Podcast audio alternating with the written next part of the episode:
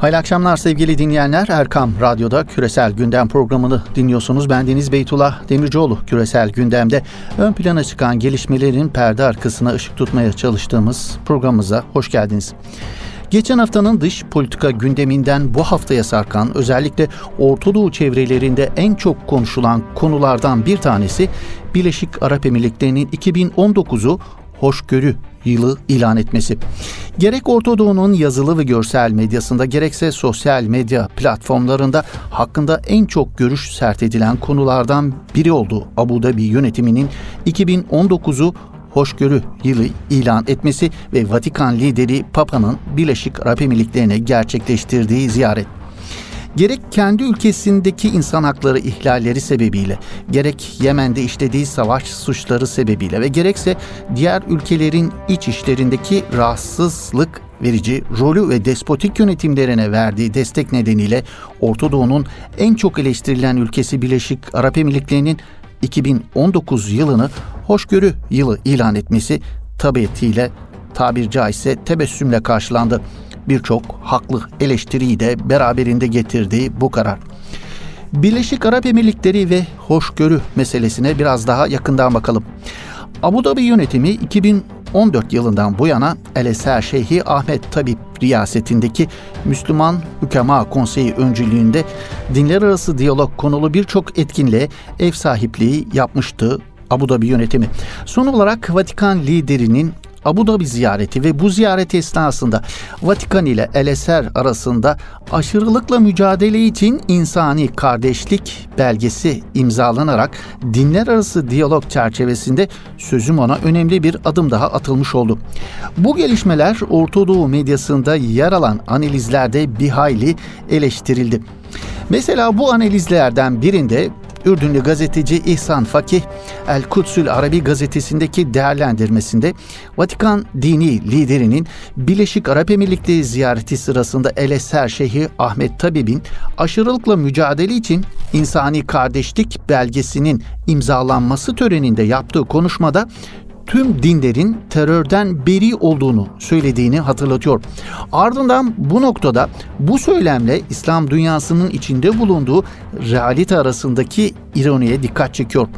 Eser Şeyhi Ahmet Tabib'in bütün dinler terörden beri olduğunu söylediği sırada Amerika ve müttefiklerinin İslami terörle mücadele yaftası ve bahanesiyle İslam aleminin birçok ülkesinde savaşın tarafı olmayan masum sivilleri katlettiğini hatırlatıyordu İhsan Fakih. Nitekim İhsan Fakih'in bu sözlerini destekleyen bir gelişme yaşandı bugün.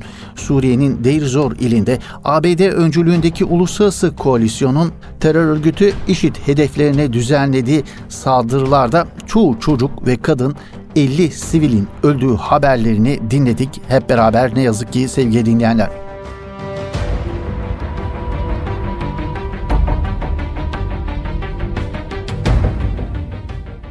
Evet Birleşik Arap Emirlikleri ve hoşgörü meselesini konuşmaya devam ediyoruz.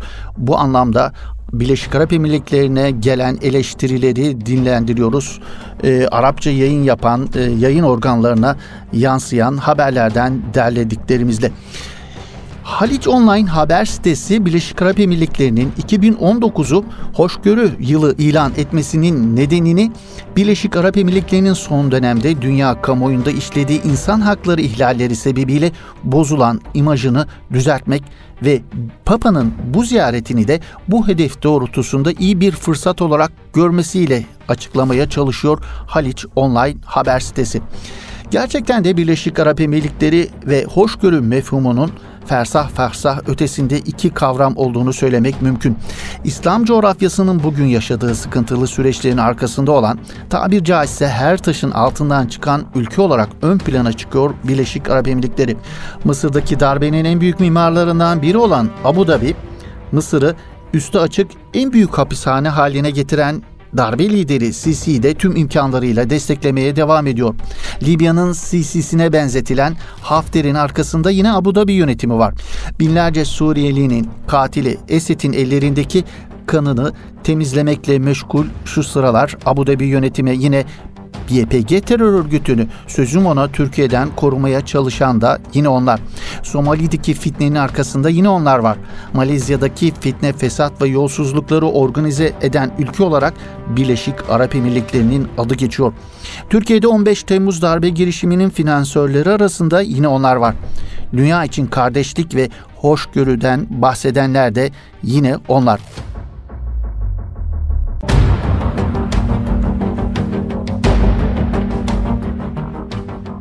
Evet 9 milyon nüfusuyla Birleşik Arap Emirlikleri dini ve etnik çeşitliliği bünyesinde barındıran bir ülke.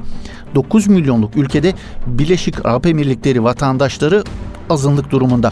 Genel nüfusun %19'una tekabül ediyor Birleşik Arap Emirlikleri vatandaşı.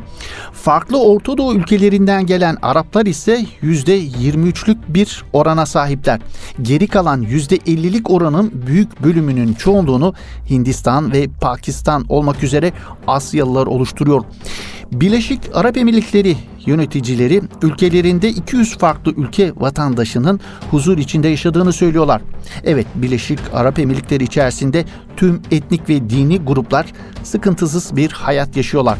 Çünkü modern köle gibi çalışan yabancıların tüm derdi sahip oldukları işlerini kaybetmemek.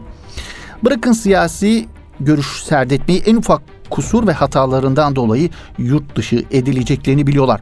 Birleşik Arap Emirlikleri vatandaşı olup da yönetimlerini eleştirenler de zaten nefes bile alamıyor. Orta Doğu'nun en büyük havrasını Abu Dhabi'de inşa etmeye hazırlanan Birleşik Arap Emirlikleri'nin hoşgörüsünün Müslümanlar hariç herkesi kapsadığı bu konu etrafında yazılan neredeyse tüm yazıların sosyal medya paylaşımlarının ortak yönü.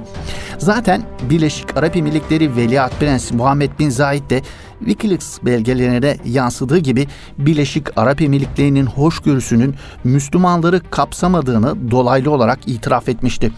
Bin Zayed, Birleşik Arap Emirlikleri vatandaşları benim neler yaptığımı bilseler beni taşlarlardı diyor Wikileaks belgelerine yansıyan sözlerinde.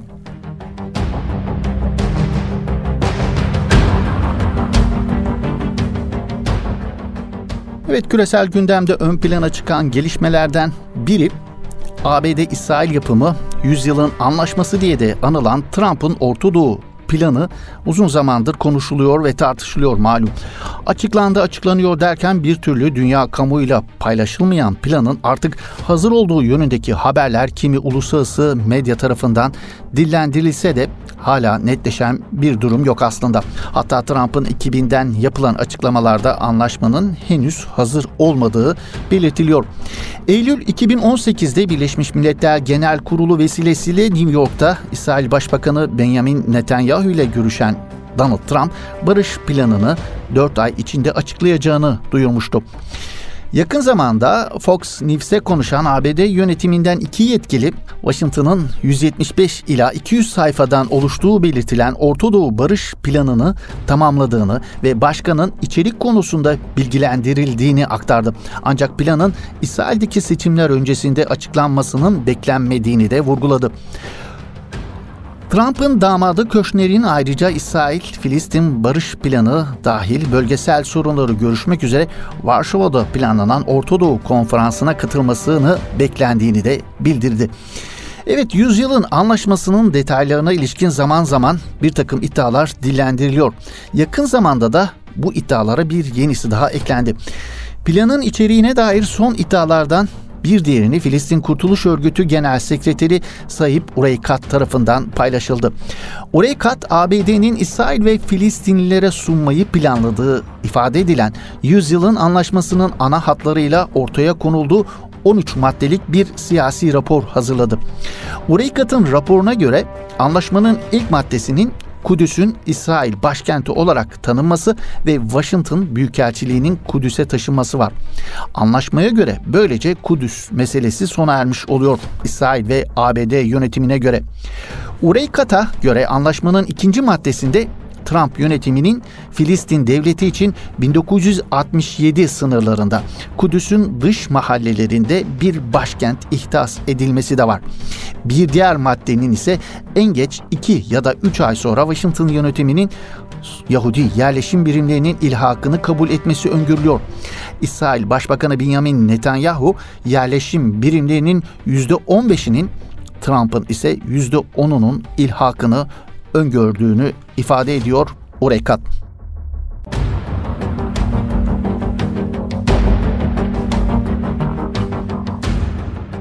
Geçtiğimiz günlerde de İsrail merkezli Kanal 13 televizyonu tarafından yayınlanan haberde Trump'ın damadı ve baş danışmanı Jared Kushner'in öncülüğünde hazırlanan barış planının Kudüs'ün bölünmesini, Mescidi Aksa'nın kontrolünün İsrail'e bırakılması ve işgal altındaki Batı Şeria'nın %85 ila %90'ını kapsayacak bir Filistin devletinin kurulmasını içerdiğini ileri sürmüştü. İsrail Kanal 13 televizyonu sevgili dinleyenler.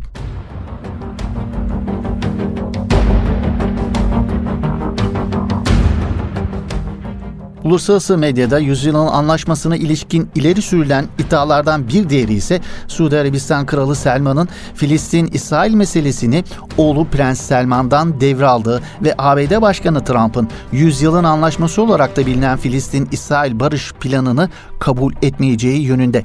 ABD merkezli bir haber sitesinin İsrail Dışişleri Bakanlığı'ndan bir yetkiliye dayandırdığı haberine göre İsrail Dışişleri Bakanlığı'nın Siyasi Araştırmalar Merkezi Aralık 2018 tarihinde gizli olarak konuya dair bir rapor hazırladı.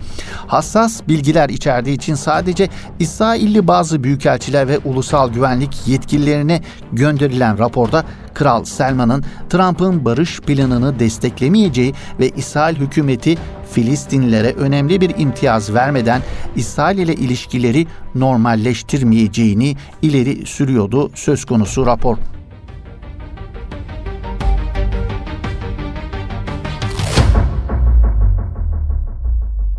Evet, devrimin 40. yılını yaşayan İran ile İsrail-ABD eksenindeki gerilim karşılıklı söz düellosu ve tehditlerle sürüyor.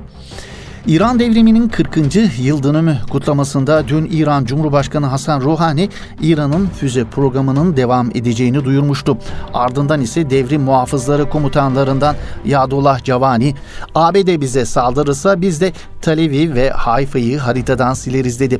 Bu açıklamaların ardından İsrail Başbakanı Benjamin Netanyahu ise eğer İran Tel Aviv ve Hayfa'yı yok etmeyi deneme hatasını yaparsa ki bunu başaramaz, bu onların kutladığı devrimin son yıl dönümü olabilir. Bunu hesaba katmalılar ifadesini kullandı. ABD Başkanı Donald Trump da Twitter'dan paylaştığı mesajında 40 yıl dönümünü kutlayan İran yönetimine yönelik olarak İran'daki rejim sadece 40 yıllık bir başarısızlık üretti. İran halkı daha parlak bir geleceği hak ediyor ifadelerini kullanmıştı. Evet taraflar arasındaki bu gerilim söz dalaşından öteye geçer mi sorusu küresel çaptaki analizlerde değerlendirilmeye devam ediyor. Brüksel merkezli düşünce kuruluşu uluslararası kriz grubuna göre ABD ile İran arasında gerilimin artmasının Orta Doğu'da tahmin edilemez sonuçlar doğurabileceği uyarısında bulunuyor. İran ile ABD destekli İsrail arasındaki muhtemel bir çatışma ortamından en çok kaygı duyan ülkeler arasında Yine Birleşik Arap Emirlikleri'nin adı geçiyor sevgili dinleyenler. El Arabi 21 haber sitesinin İsrail medyasına dayandırdığı habere göre Abu Dhabi yönetimi İsrail'in İran'ı vurması halinde Tahran'ın hedef alacağı ülkeler arasında Birleşik Arap Emirlikleri'nin de olduğu ve Abu Dhabi yönetiminin bundan oldukça endişe ettiği belirtiliyor ve bu yönde İsrail yönetimini uyarmak zorunda kaldığı ifade ediliyor Arap basında yansıyan haberlerde sevgili dinleyenler.